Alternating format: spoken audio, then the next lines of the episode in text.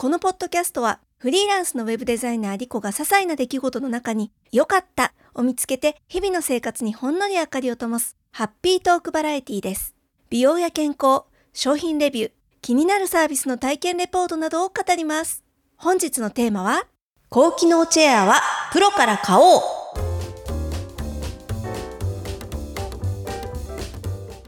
肩こり撃退プロジェクト第3弾です。今回は仕事中の椅子、ここに注目してみようと思います。えーとですね、私もともと立ち仕事に切り替える前は岡村というメーカーのコンテッサっていう椅子に座ってました。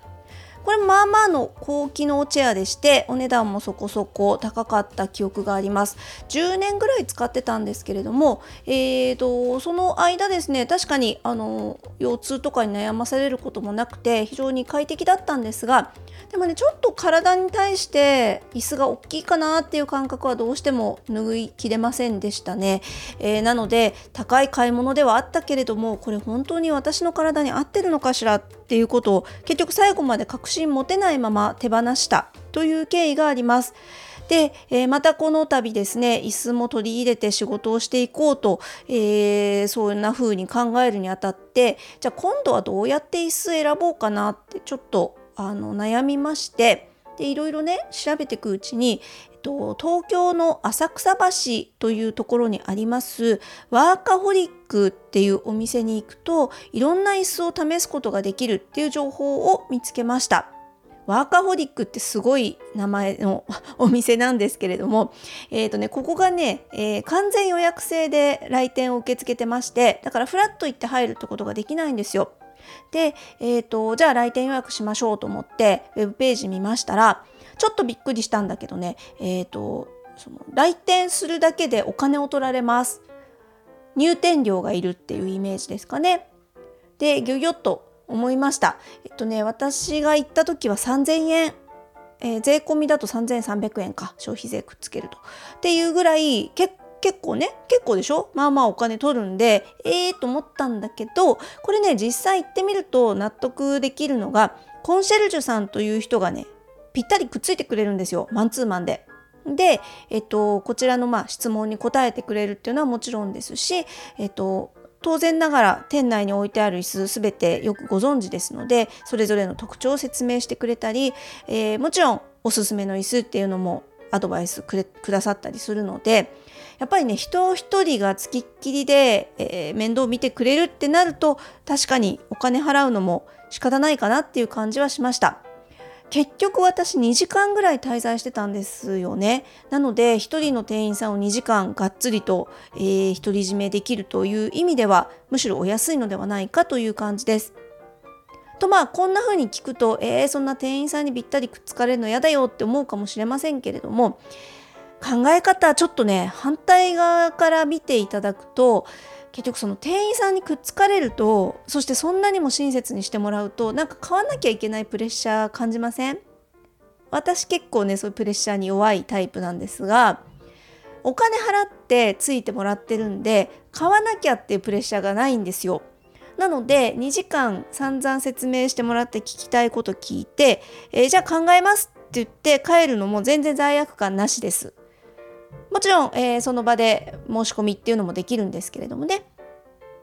でまあ、えー、このコンシェルジュさん私の場合伊藤さんという方がついてくださって結構ベテランの店員さんなのかなと思ってちょっと嬉しかったんですがえっ、とね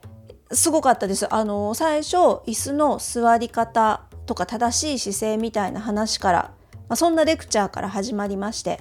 もちろん堅苦しくないですよ雑談ベースみたいな感じで、えー、教えてくださってでその上で、えーと、一通りですね店内にある椅子の説明なんかもしてくれてであとはね自由に座ってくださいみたいな流れです。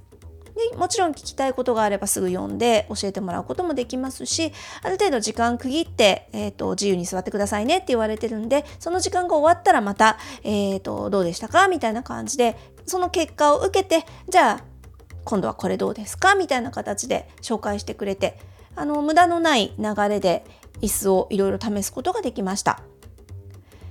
まあ、私の場合ですね体が小さい非常にちっちゃいので最初からほぼね決め打ちで多分ね伊藤さんはこいつはこの椅子だっていうのを用意してくれてたんですよね。えー、それがですねその最初に伊藤さんとお話をする際に座らされた椅子でして、えーと、結論から言うとねまた岡村でした岡村のバロンという椅子です実は私本業で、えーと岡村の椅子を売っている EC サイトをの運用っていうのをやってましてなのでね、えー、岡村の椅子についてはある程度基本的な知識はあるんですよ。どういうブランドのものがあってとか、えー、どれが売れ筋でとかいうのが知ってて少なくともそのお店ではバロンが一番人気圧倒的売れ筋商品っていうのも知ってたんですね。だからちょっとね悔しかったです。なんだよ一番人気のバロンじゃんって思ったんだけどまあでもやっぱりそれぐらいよくできてるってことなんでしょうね。私バロンもね、えー、仕事の関係上一回座ったことはあるんです。でも全然ピンとこなかったんですよ。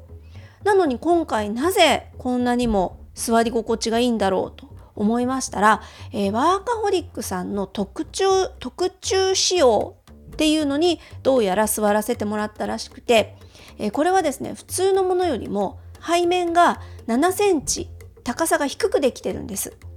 なので小柄な私のような人でも気持ちよく座ることができるというモデルになってます。で、えー、このね背面が7センチ背が低いことによって何がいいかというともちろんあの腰のあたりとかもすごくフィットしてるなっていうのが分かるのと同時に、えーとヘッドレストヘッドレストの位置も当然ながら下がりますよね。私生まれてこの方ヘッドレストのお世話になったことが一回もなくって全然あいつの意味わかんないと思ってたんですよ。例えば新幹線に乗ったりしてもついてますよね。頭もたれさせる頭枕みたいなやつ。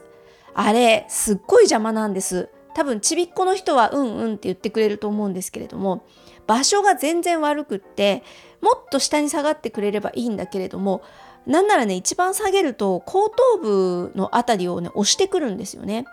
だから、えーと、ちょっと頭が下を向いちゃうような形になってむしろ気分が悪いっていうことになるんですね。なので私新幹線乗る時とかももういっそヘッドレストはね一番上に上げちゃってます。でもう全く頭にかからないようにしないと本当になんかちょっと酔っちゃうような感じになる時もあるのでもう何なのこれって嫌いって思ってたんですけれども今回初めてその伊藤さんにまあね調整してもらいつつなんですけれども結局ヘッドレストも高さだけではなくて前後っていうのもバロンみたいな高機能チェアになると変えられるんですね。ヘッドレスト前に出したり後ろに出したり、えー、後傾にさせたり前傾にさせたりもできるのかな。結構あの自由に動かせるので、ま、これでですね私の体に合わせて調整してもらうとこんなにも首と頭が支えられると楽なのかっっていうのが初めて分かってほんと目から鱗でした。あとは、えー、アームの、えーと、アームレストの位置調整であったりとかもちろん、えーと、座面のどどれぐらい出すかとかね、えー、あとは座面の高さなんかも、えー、あなたの場合はこれぐらいがいいんですよっていうのをぴったり調整していただいてでこの調整のどういうふうにどこをいじったかっていう紙なんかも最後帰り際にいただけたりするんですけれども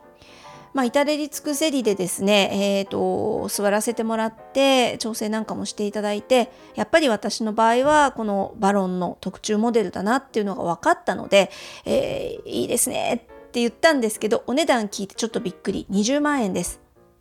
でちょっとねさすがに20万即決できなくって一回帰って考えますって言ってうちに帰ってきました。ワーカホリックさんは楽天とヤフーにも EC が出てます。あのオンラインショップが出てますので家からでも買えますよということで1日考えましてあれほど合うと思った椅子はなかったので、えー、ここはもうね経費と思って自分への投資と思って買いましょうということでえ私は楽天で購入しました。であのすぐに使いたいっていう方だと在庫ありのモデルっていうのもいくつかあるのでもしね、えっと、自分の体に合うものあの色とかも特に希望がなければ簡単にすぐに数日で手に入るというものなんですが、まあ、せっかくなので、えーと、自分の好きなようにある程度色とかも選んでカスタマイズして買おうということで、えー、多分1ヶ月半から2ヶ月未満ぐらいですかね。えっ、ー、と、岡村ってそもそもそうなんですよね。受注生産なので、えー、これはもう覚悟してたんですけれども、えー、まあ、年内に届くといいなっていう感じで今期待しております。